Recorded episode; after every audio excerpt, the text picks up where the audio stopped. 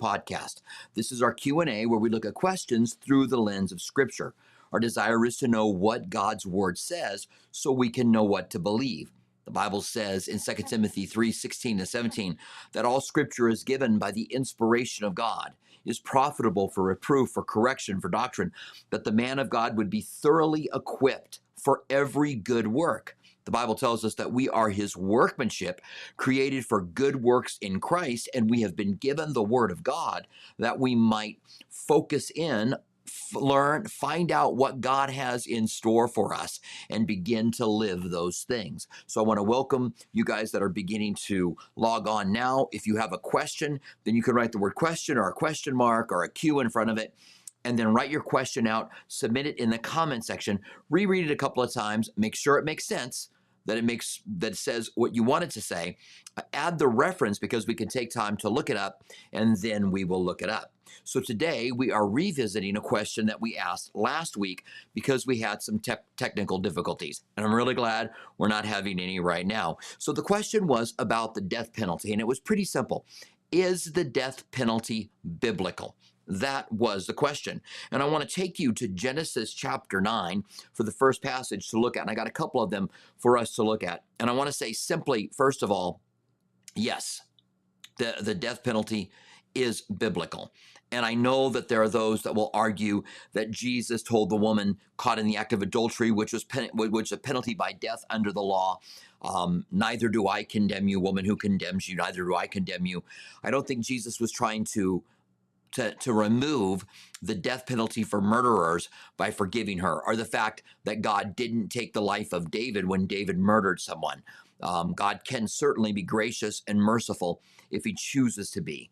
And so can the court if there are situations or circumstances that are extenuating. But when we're just talking about a general overview, is the death penalty biblical? And the Bible is what we want to live by. We don't want to live, we don't want to live, look by culture. We don't want to live by what culture says. We want to live by what the Bible says, but we want to rightly divide it. So this is Genesis chapter 9. They've just gotten off of the boat. The flood is done. And God's now establishing some rules for them. One of the things he talks to them about is shedding blood. He says in verse 5 For surely your lifeblood will demand a reckoning. From the hand of every beast I require it, and from the hand of every man. God's saying that when a life is taken, life is in the blood, and when a life is taken, I am going to demand it. If a beast kills someone, that beast will be killed. If a man kills someone, that man will be killed. It's a reckoning that God's demanding here. Now, that's an interesting word, uh, which means um, it means God's paying you back for it. It's not it's not corrective. It is a penalty for what you've done, a reckoning. and uh, it goes on to say uh, then um, for the hand of man, from the hand of man, every man's brother, I will require a life, the life of a man. So again, here we're told how it's going to happen. From the hand of a man, from the hand of every man's brother, I will require the life of the man. And then it gives this in quotes because this is a principle that's going to be sent out all around the world from these eight people. Whoever sheds man's blood, by man his blood shall be shed. Now, this isn't murder. When, when someone murders, they're taking a life unjustly and then they are killed, but that's not murder. That's a killing because of what they've done. And I realize that people will say, well, you believe in the sanctity of life, but then you're for the death penalty. It doesn't make sense. And we could talk about a lot of things that don't make sense on the other side of that argument as well. But the fact is that the shedding, it says here, whoever sheds man's blood, by man his blood shall be shed. And then it goes on to say, for in the image of God he is made. That is the reason. You are made in the image of God. And the worst thing you can do for some to someone is to take their life, is to steal their days away from them, to steal them away from the people whom they love. And God knows that. It goes on to say in verse 7, and as for you, be fruitful and multiply. So he continues on um, with different thoughts there. Let me take you to another verse here a couple of other verses in the New Testament that I think will help. Again, the question we're asking here is Is it biblical? That's the question we want to ask in everything. What do the scriptures say about how we're supposed to live? So I want to read you a couple of passages. The first one is out of Romans. This one says, For rulers are not a terror. In the context of this is Romans 13. Uh, and it's verses three through four. The context is God telling us that He has put governments in place for our protection and that we are to obey those who rule over us. And the only time we don't obey them is when they are telling us to do something that is against what God has told us as Christians that we are supposed to do. Then we would stand against the government. He says, For rulers are not a terror to good works, but to evil. Do you want to be unafraid of authority? Do what is good, and you will have praise from the same. For he is God's minister to you for good. But if you do evil, be afraid for God, uh, for he does not bear the sword in vain. And he who does not bear the sword in vain is him avenging the life of the one who's been killed with the sword. It, it's clear by the context. It goes on to say, For he is God's minister, an avenger to execute wrath on him who practices evil. Now, the Bible says, Vengeance is mine, I shall not repay. So I don't go out and attack someone, but I also don't uh, allow the, the government to avenge for me. I allow them to be able to be the ones to, that's that God's put in place to be able to to bring to pass that um, Genesis chapter three. Now this is Deuteronomy 19, 11 through 13, and this is under the law, but we get some principles here that help us to understand why God would require the blood of someone who kills someone else, or why someone would demand that person be killed who killed someone else. It says in Deuteronomy 19, 11 through 13, but if anyone hates his neighbor, lies in wait for him, and that doesn't mean just sneakily lying in wait for him, it means he's plotting against him and strikes him mortally so that he dies and he flees to one of these cities these are cities of refugees a refugee that you could run to if you accidentally killed somebody so that you could get a fair hearing because the, the family members in their day that the law was given would be the ones who would avenge. Then the elders of the city shall send and bring him from there and deliver him over to the hand of the avenger of blood, that he may die, that he may die. Your eye shall not pity him, but you shall put away the guilt of innocent blood from Israel. And so here your eye shall pity, not pity him. God's saying, look, this has been done, and you need to do this and it says, uh, "Put um, put away." But you shall put away the guilt of innocent blood from Israel, that it may go well with you. So it seems like it's connected that if a land isn't just to, to people around that are living in the land and protecting them, that it doesn't go well with the, well with the land. And this would be the opposite of what some people are saying. They would say, trying to defend the death penalty, that it's a cruel thing to do. But on the on the opposite, you live better when you have a society that demands the death of someone who kills someone um, for for several reasons that we won't go into completely. Now, if you have questions about it, if you have a different stance, great. We would love to hear from you on that. I'd like to ask you guys to keep this comment section closely connected to the things that we're talking about.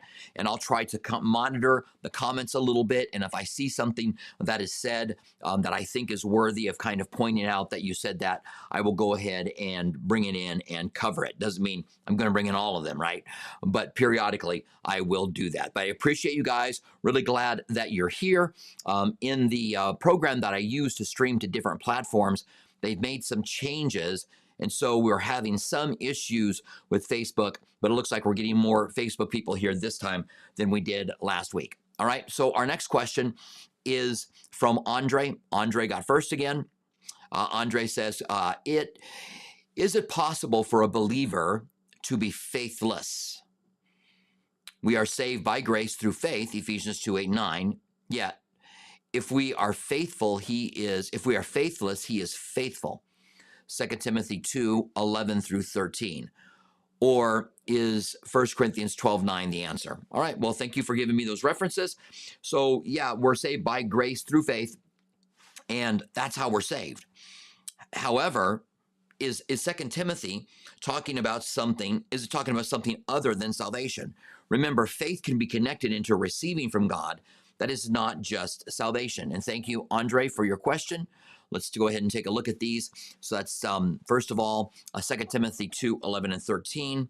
Let me go take time to pull these up. Um, 2 Timothy 2 11 and 13. 11. Mm, and I've got that on here. And we're probably going to go back just a little bit, try to read this in context a little bit. Um, so, boy, it's a, let's, let me see if I can find, um, uh, okay, so he's talking about grace. All right, here we go. This is verse 11. This is a faithful saying. If we die with him, we shall also live with him. If we endure, we shall also reign with him. If we deny him, he will also deny us if we are, and also if we, uh, yeah, Revelation also tells us that he is going to confess our name. If we're overcomers, he will confess our name before the Father and the uh, angels. What a, what a great promise. If we are faithless, he remains faithful. He cannot deny himself. So, for what I'm reading there, I would take that as not connected to salvation. That as we are going through life and God has given us promises, even at times when we are faithless, God cannot deny himself and he will bring his promises to pass for those who may be struggling with faith. I don't think it means for for the faith of salvation. Now, you asked if First Corinthians if First Corinthians uh, 12 9 is the answer. Let's go ahead and take a look at that, Andre. So first, first Corinthians 12, 9.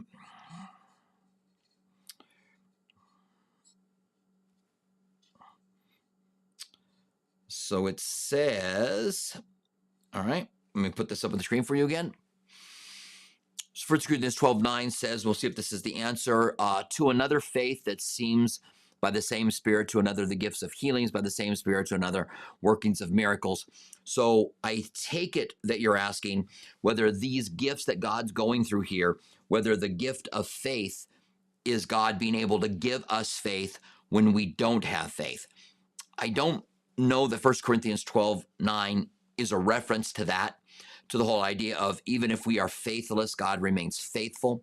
I think it means as we walk through life and God's given us so many promises that God's going to keep his promises to his children, even if my faith wavers. Even if I even if I begin to doubt, it's not talking about the faith that can save you. It's talking about the just living by faith. Habakkuk, Romans, right? Galatians, the just shall live by faith.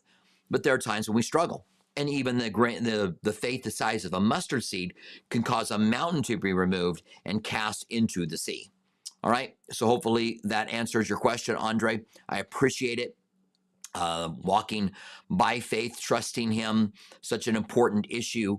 And um, if you have a follow up question on that, if I didn't quite give you the clarity that you were looking for, you have something you would like clarified, um, go ahead and ask it. All right, Andre, but I do appreciate you.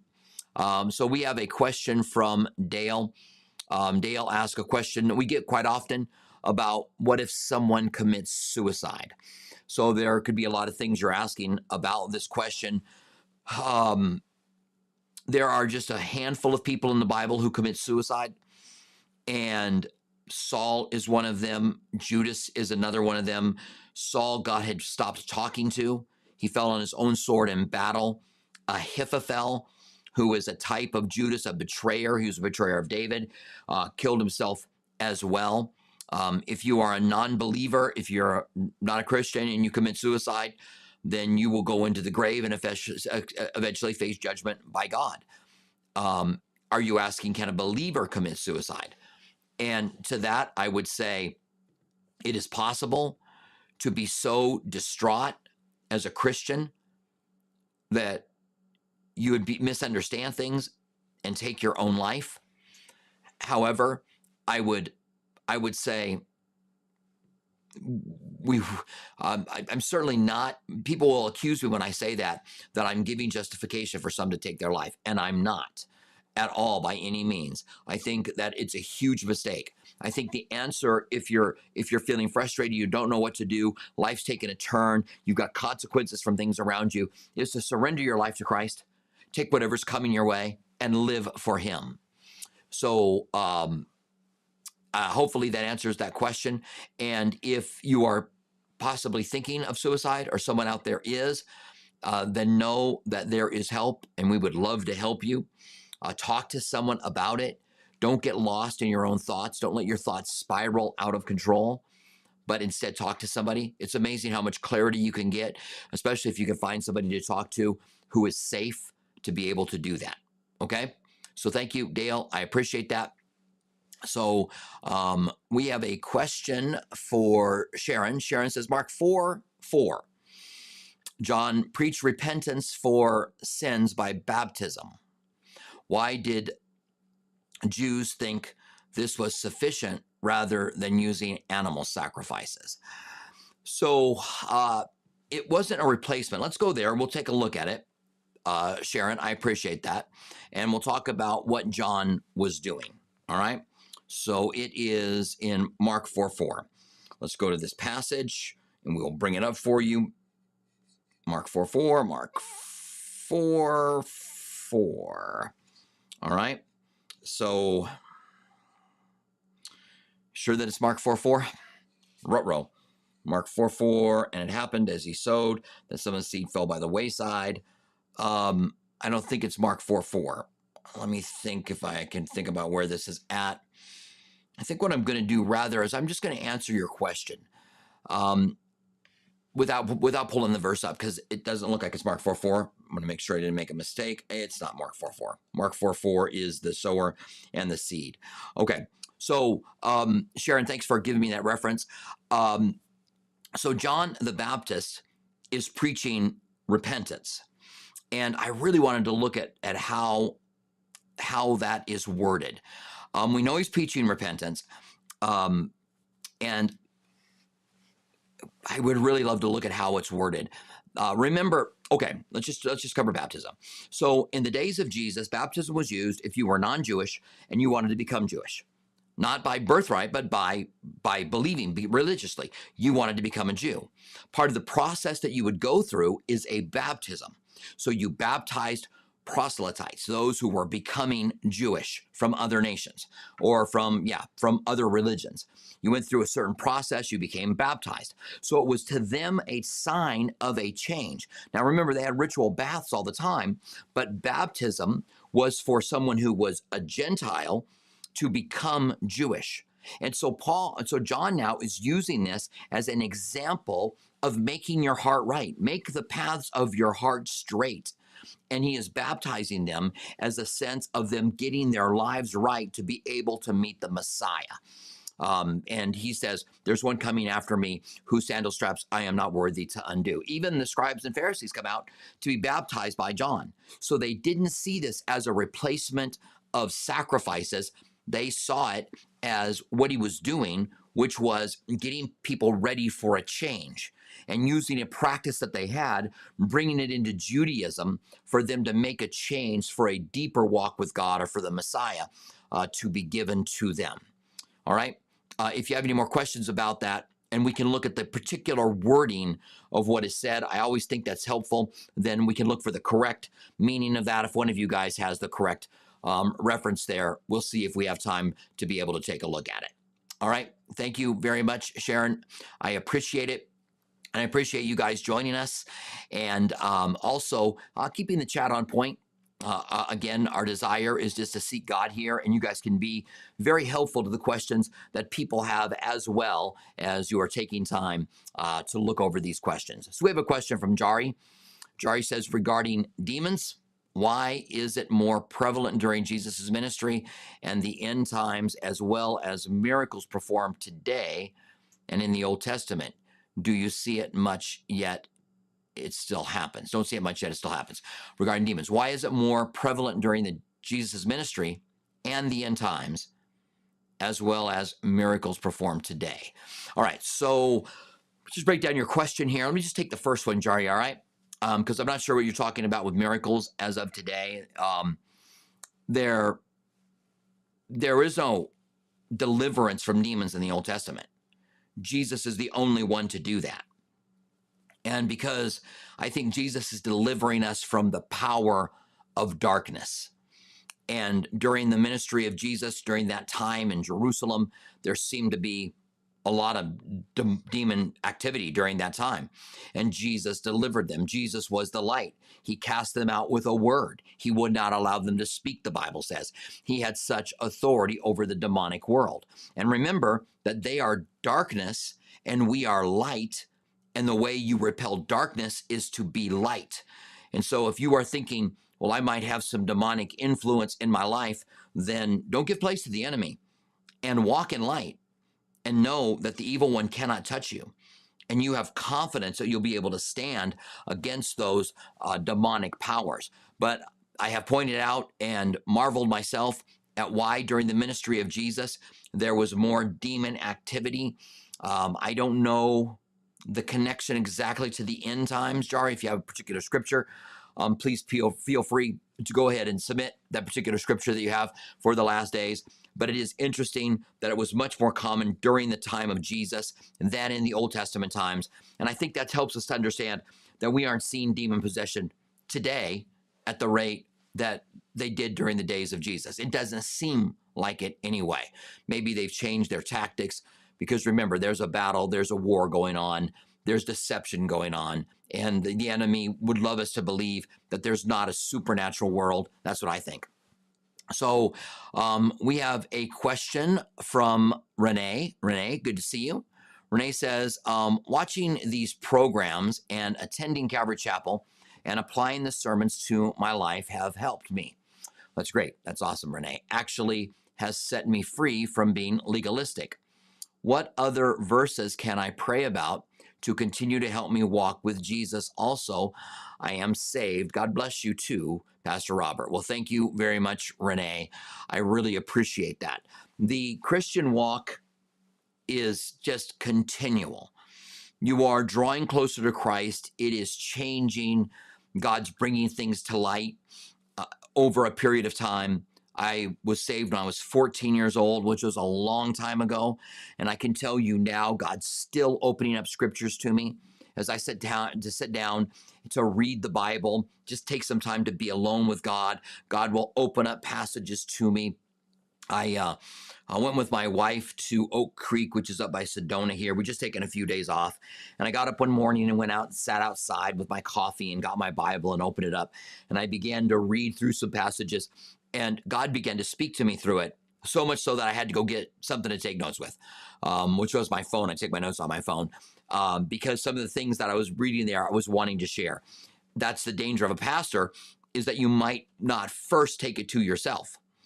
But the more you are taking time to walk with God, talk with God, talk through talk through the Lord's prayer as an outline, Renee, and you, you may have heard me talk about that before. I think it's very important uh, if, to be to, to go get alone with God. A lot of times, people will want people to pray with them, and it's good to pray with one another, right? But Jesus said, "Go in your prayer closet and pray." When you are alone, God will see you in secret, and He will reward you openly. So, going for a walk with God, going onto the back porch and sitting down and talking with him. And as I said, going through the Lord's Prayer with him, covering all of those things that are there. You're asking him, deliver me from temptation. And you're praying about your own temptation because Jesus told Peter, watch and pray lest you enter into temptation. Know what's going on in your life. Know what you are tempted by. Watch and pray so that you're not tempted by that. All of these are things that we learn as we mature and grow with Him, Renee, and it's a continual thing people are at all kinds of different levels. And I think that God does it slow for a couple of reasons. Um, that we don't all of a sudden have all that information and knowledge because the Bible says knowledge puffs up, but love edifies. And, and God had told the children of Israel that He was not going to drive out all of the wild animals all at once because it wouldn't be good for them to all of a sudden have all that land. And so God allows us to grow at certain levels and steps and we should just be satisfied to grow in that because God knows what we need. And um, after a while, we'll learn how prideful you can get if you get a hold of certain things uh, that you turn into being legalistic. Like you said, Renee, that you turn into being legalistic. So do those basic things. Make sure you're getting alone, praying, talking with God. You're reading the Word of God. Um, you're delighting yourself in the Lord. You're walking in the Spirit. You're abiding in Him, and Him, where His Word abides in you. Those things that we talk about being being right with Him, keeping a short account with Him. When you sin, you ask Him to forgive you. Doing all of those things, and then God will continue to open up the light. And I also would encourage you to study things you're interested in. So if you have an interest in the last days, then study study the last days. If you have an interest in archaeology and the Bible, then study the finds and and and, and the background behind those finds that are in the Bible. It can be absolutely fascinating. But take things you are really interested in and dive into those kind of things.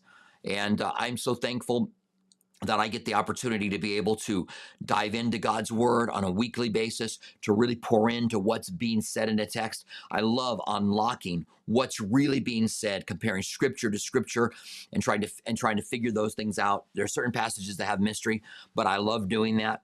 And I think that you'll grow and you will mature, Renee, uh, as you as you continue to do that. And it's not about getting all things taken care of all at once. Um, but it's just about growing and walking. And you'll continue to grow and to learn more as long as you're here. And um, you will hear people say, like C.S. Lewis, um, some pastors that have lived a long time, the more I the more I live, the more I realize, the less I know. The more I learn, the more I realize, the less I know. And we continue to learn more and more. All right. So thank you very much. I appreciate that, Renee.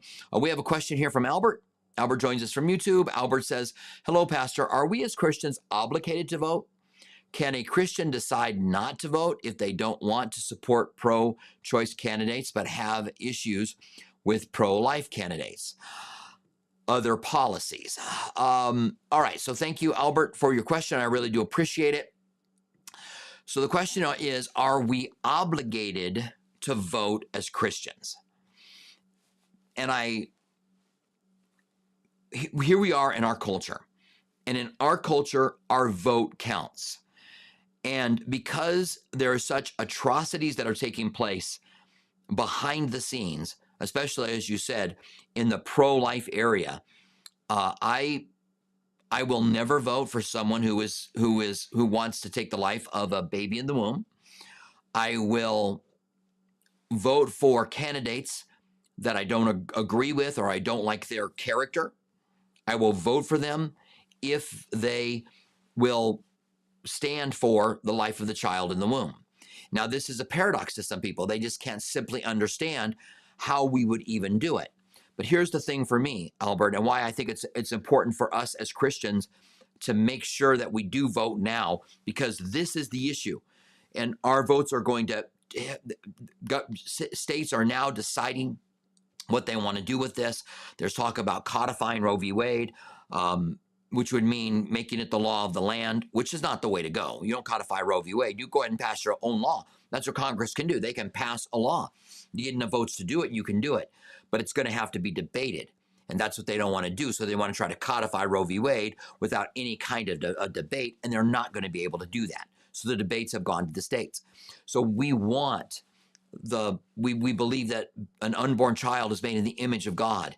Taking away their life is not an option uh, except for the life of a mother.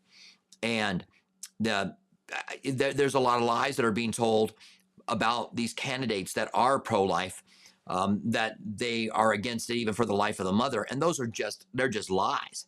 And I I don't know how. Yeah, I guess you can lie. I guess you can lie in. Um, in commercials for in political commercials. I hate the political season. I am not a political person. I don't believe, I believe there's much more power in God and that God has, has had mercy on the United States that has had this huge Holocaust that has taken place. But I do believe that we should vote. Now, this is my own personal opinion.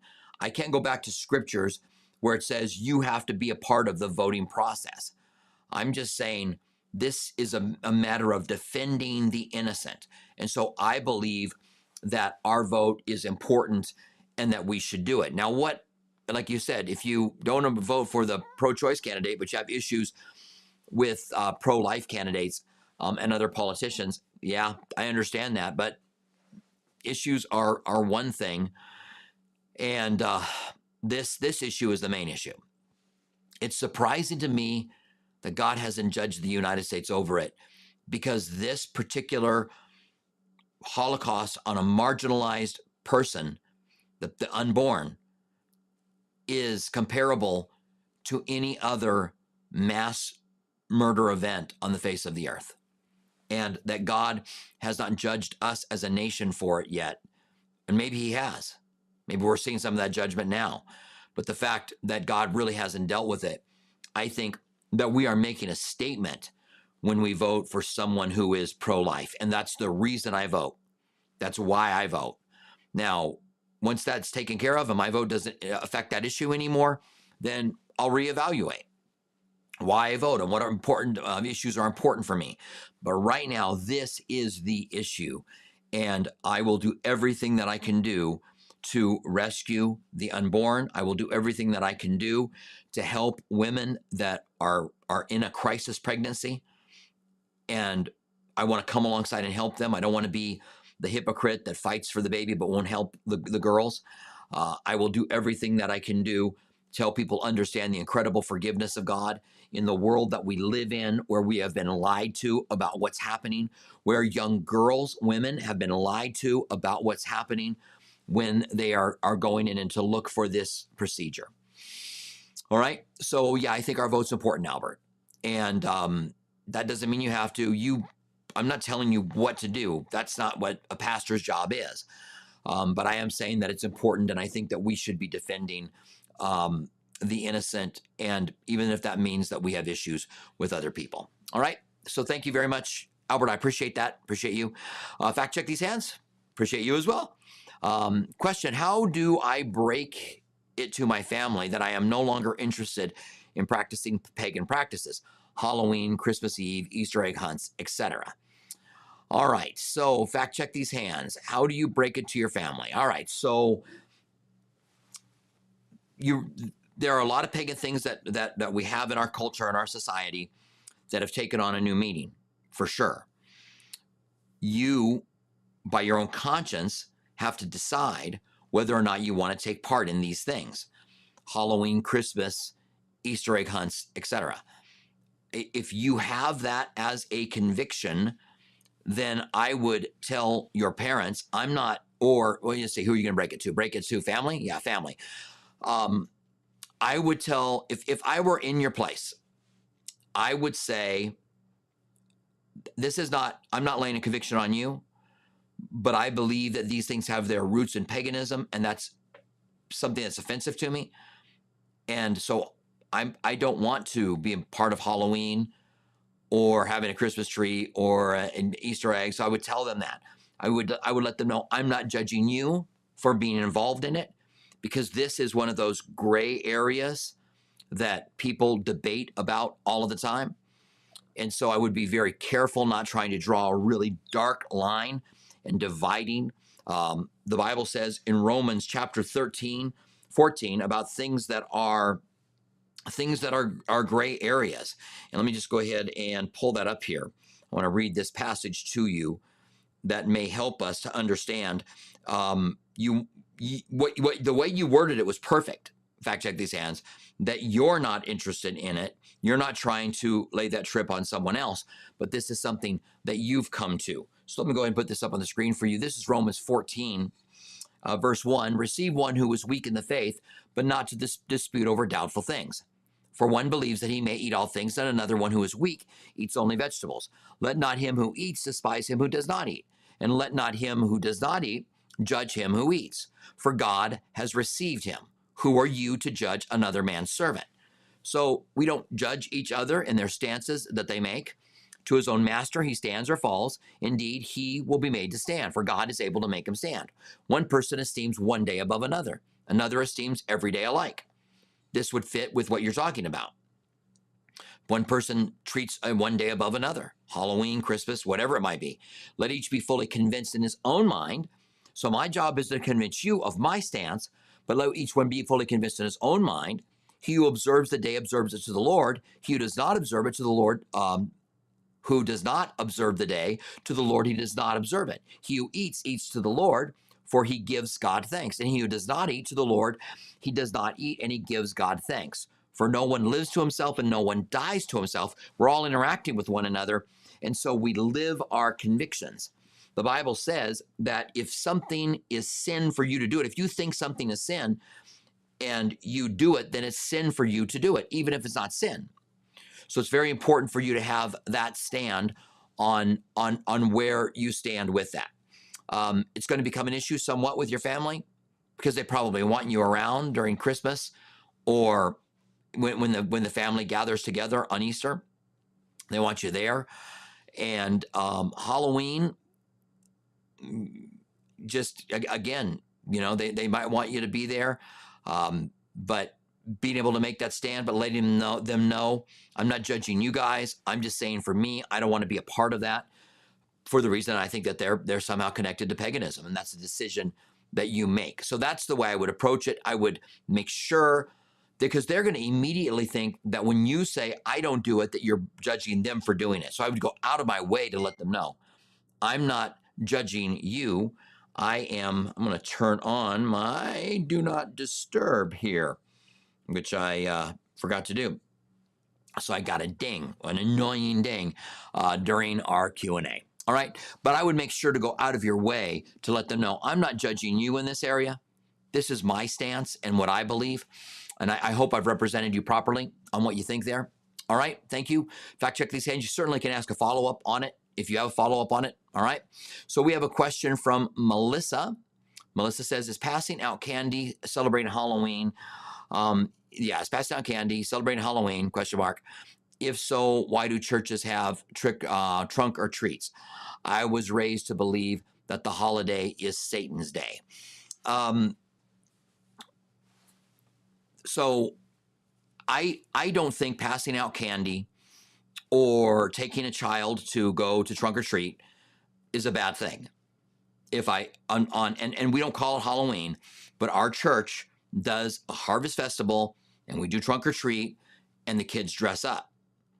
I and there are some people that come and they're dressed as skeletons or you know what what whatever. I mean, we've had a lot of different people come over the years dressed in a lot of little thing different things. We've been been doing our harvest for a long time. For for me, I look at the day as something that is cultural to our setting. What it meant to someone in the past has changed. What it meant to someone, and and the whole idea of Satanism is another thing that we could talk about. There were people, especially in the early 70s, that lied about being involved in Satanism and what Satanism is. And what they said it was is not what it was. And these guys that said they were high priests in Satanism were not high priests in Satanism. It was all lies. And so, and and they always had a big thing to do about about Halloween. Now, I, I realize people are going to be really upset that I say I look at it as what it is for me today.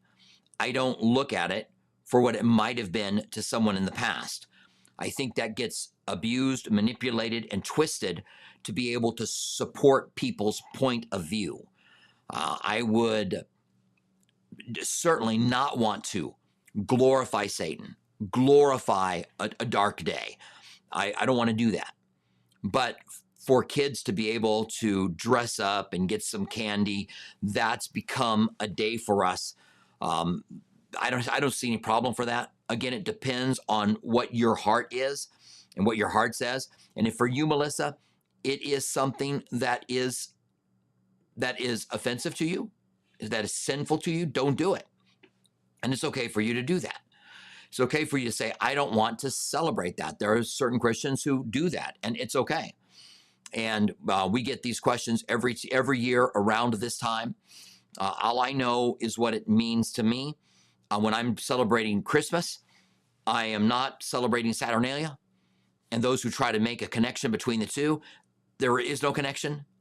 Uh, you try to make these broad, sweeping connections, but when you go back and you look at how they actually practice those things and what we do today, there are not those connections that are there. But these questions obviously come up. Jehovah Witnesses won't celebrate any holidays. Um, a lot of Christians won't celebrate them either, and that's their choice. They have the freedom to be able to do that. Um, but I think a lot of times the sweeping arguments that they make are are are, are not legit. And what we're talking about is what we do today in our culture and what does it mean for me. All right. So thank you very much. Um, uh, Melissa, I really appreciate that. Hopefully, that's a good answer for you. And um, you're free to do as you see fit. Daniel, good to see you. Daniel says, "Will you have any live stream interviews or collaboration Q and A's with other speakers coming um, to the Defending Faith conference on this platform? I think it would be really exciting. Uh, I do too. It all depends on what their schedule is like. If it's something that they can do, and we can bring them on as guests during that. Um, it might be something that I do on, on a on a regular basis, uh, but we'll wait and see." All right. So I do plan, Daniel, in the future um, doing some interviews uh, that are connected with the q&a uh, bringing someone on that maybe has written a book that we're interested in or that we want to highlight talking about a particular issue and um, then taking questions from people. All right? So thank you. I think that would be great as well. I really appreciate you daniel and all that you do. All right? So thank you very much. I appreciate it. Uh, we have a question from empress kimberly. Good to see you, Kimberly. Kimberly says, Hi, Pastor. Uh, Philippians 2 3, esteeming others better than yourself. What is the difference between serving and being subservient? Elderly parents are getting difficult. Okay. Well, I'm sorry that that's the case. Um, I don't want to be that difficult elderly parent when I get there. Um, and I don't want to have a difficult elderly parent. Um, so, what is the difference between serving and being subservient? Um, so when we're talking biblically, um, we get to, we subject ourselves as servants. And Philippians 2 tells us that we are to put other people's interest above our own interest. And so that would include when we're caring for someone that's under our care uh, and kind of bearing with them, long suffering, walking in the Spirit, praying that you would be able to walk in the Spirit so that you aren't short or not Christ like with them and um, subservient. Um, you aren't never subservient because if you if it becomes subservient, then you are being forced to do it. You have to do what they say. This is you serving them. Doesn't mean you have to do what they say. And I think I'm I'm getting the the definition of the word correct. Um, as a pastor, I serve those that are in the body, but I choose how I serve them. And sometimes someone will come and say, I want you to do this for me. And they'll be very demanding. And I'll say, no, I'm not going to do that. This is, this is the way that I've chosen to serve. And there are things that I'm not doing right now because of the place that I'm in in ministry. We have others who will do it, but I don't have to be at their every command in order to be a servant to them um, it would be it would be to walk in wisdom. And and I I wish we had more room and more time to talk Kimberly about exactly what you're dealing with that we might be able to give you a little bit more wisdom and direction. And maybe that would be good for you to be able to do. I don't know if you have access to be able to sit down to a pastor that you trust or a good counselor that you trust that might be able to talk these things through you.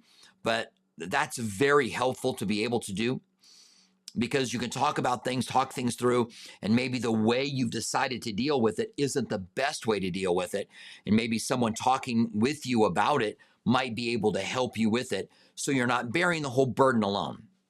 And you're kind of trying to do um, the things that are out there that are um, that you can do, which might be different than the things that you're doing. All right. So I, I hope that that is helpful. Um, you are doing it because you're out of love and um, you do get to choose those kind of things that you do. And, um, you know, loving the unlovable so when someone is difficult is part of what we are called to. All right, Kimberly, thank you very much. I really appreciate you. Uh, we have a question from Daru. I hope I'm pronouncing your name correctly. Uh, good to see you again if you are visiting here with us for the very first time, Daru is not, but if you are, uh, then glad to have you here. You can submit a question by putting a question in front of your question. Write, write, write out your question and then reread it a couple of times and add any references you might want us to look up, and we'll be able to take a look at it. All right. So, um, Darusa's question Muslims mention the term Trinity is not used to around the end of the second century. All right, till the end of the second century. And I asked them, what is the doctrine of God called in the Quran? And they would say, Tawheed. All right. Um, I don't know anything about Tawheed. Um, so I can't comment on that. Uh, the term Trinity, I don't know the first time that it comes into into view. Uh, it sounds like that may be correct, that it would be the end of the second century. But I want you to think about how early the end of the second century is. So you have Jesus crucified in 30 ish, early 30s. You have Israel destroyed in the 70s. You have the book of Revelation written in 95. And then you've got the beginning of the second century, 100 through 199. That's the second century. So it's very early on to have this concept of the Trinity. And I would say that the word being mentioned doesn't mean anything. Did early church fathers believe the concept of the Trinity? Was it is it expressed in the through the biblical writers? Did Paul believe in it? Uh, did Jesus teach it? Can we can we find the Trinity taught clearly in Scripture? That's what I'm concerned with.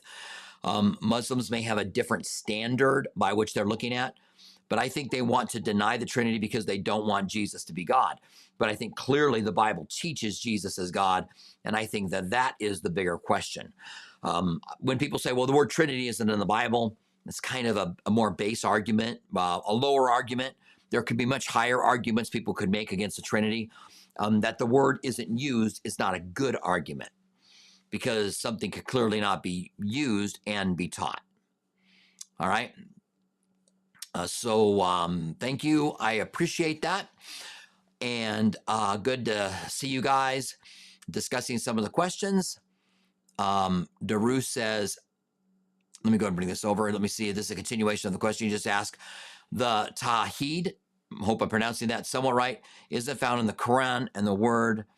Um, I'm not sure what that is either. Um, but the components of the Trinity is shown in the Bible. Yeah, okay. Yeah, so I understand that. So, yeah, I would say that it would be the same. That if they're talking about something that they believe that isn't found directly in the Quran, that the Trinity would be like that. It's clearly taught in the Bible. The Bible never uses the word Trinity, uh, but you do see, uh, like for example, creation attributed to the Father, to Jesus, and to the Holy Spirit. You see redemption, the Father, Jesus, and the Holy Spirit.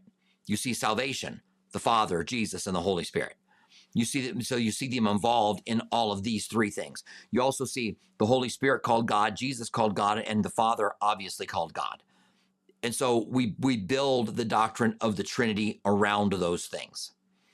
All right, uh, maybe sometime I would love to. Um, I, I would really love to do a whole maybe teaching, maybe come in and do a live hot topic on the concept of the Trinity as, as taught in the scripture, lay out a few points and a few scriptures, and then take follow up questions to it. I think it could be very helpful. All right, so thank you very much. Uh, I appreciate that, Daru. So Jari says, um, regarding miracles, why don't we see more of Peter's shadow touching the hem of the garment? We don't see much miracles performed today as during the reigns of Jesus, unfortunately. Well, I think that the signs of the miracles that Jesus did, Jari, are signs of his messiahship. And the apostles were given signs for the establishment of the church. Gifts today are given as the Holy Spirit wills. And so he's the one who wills them. And if he wants to see more of those things happen, then he's going to gift people and have more of those things happen. And it seems like he's not wanting a lot of it to happen. I've I've seen people healed. I've had verified healings. My mother-in-law had a biopsy. It was lung cancer. They removed that lobe. It was on the the, lung, the one lung that has four lobes. They removed that lobe. Then they opened it up, and there was no cancer there. That the biopsy was there. Now, some may say she, they made a mistake in the biopsy, whatever you want to say. They were so sure that they cut her open and they took part of her lung. Now, a little later on, her daughter, my wife, was diagnosed with, with lung cancer. And we prayed for her, and the Lord didn't heal her. And she was really confident. I was really confident at one point that God was going to heal her. But God took her home. And I remember when she told me it was only a couple weeks before she died, God's going to take me. And, and I said, no, no, he's not. We're, we're, we're getting through this. We're going to get through this. But God did take her. God delivered her through it instead of delivering her from it. And that's what God does. And um, we do see miracles. They definitely are rare, but we still see them. And we should be asking God to touch and heal. We should be laying our hands on the sick and praying for them. Uh, the gifts of healings, interestingly enough, Jari, are in the plural. So it seems like like the gift of tongues or the gift of prophecy or the gift of administration or the gift of organization, the gift of helps. Um, the gift of helps, I guess, is in the plural. Uh, but the gifts of tongues being worded that way, gifts of healings, seems to be like God gives that to a person for one person rather than just someone who can go and now they can lay hands on anybody and they're going to be healed. And um, these guys that are fakes that go around doing their their faith healing. Uh, people have tried to see if they can. Um, reporters have tried to see if they can find anybody that is legitimate, a legitimate healing that can be um, that can be documented, and they haven't been able to find them. And on the other side of that, there's the book Miracles, and I'm trying to remember who the author is, and he has documented miracle after miracle after miracle, going to the doctors, going to the parents, going to the patient themselves, and documenting their miracles. And um, I will, um, the name will come to me, but it is the book. There's a, a, new book that he's got out, Miracles. He's got more of a, he's a, um, he's a PhD. He's got more scholarly works where he documents it all and puts all the footnotes in. And then he's got a, a book that's written on a more pop level where he wants to just kind of share the stories uh, that he that he has found for miracles. And there are so many miracles that have been submitted to him over a period of time that he has has to had to turn miracles away. And it, it is really faith bolstering to read his books. Um, and he talks about miracles. He talks about why these shadow, why Paul could send a handkerchief to someone to be healed and why shadows would work for the apostles, but God doesn't operate in that way today. He talks about those kind of things. And um, of course, we don't want to put God in a box. God can do whatever God chooses to do, but he's not going to work outside of scripture. And we should never think that we are supposed demanded to do something that is a practice outside of scripture. Doesn't mean we can't do it, but we shouldn't try to do it, make it a demand outside of scripture. Okay, so thank you very much uh, for your question, for your follow up there. So um, Diane has a question. Uh, what about Paul casting out demons out of the fortune telling girl? Yes. Um, so we were talking about the Old Testament not having any deliverances in it. That doesn't mean the New Testament doesn't have any deliverances in it. But you certainly don't see them in the level of Jesus's ministry. And you don't see it happening a lot in the book of Acts. Certainly, as Paul takes the gospel out into the area of, I think it's Lystra, Derbe, it's one of those two, uh, that he runs into this demon possessed girl that is a fortune teller, finally casts the demon out of her and gets himself in trouble because of that. Uh, but we don't see any commands. G- the, the, um, Mark 16 says that we will cast out demons. Um, if we, if we drink the poison, we won't die. It doesn't mean all of us will do that. It means that the church collectively will do that. And I think that that's true.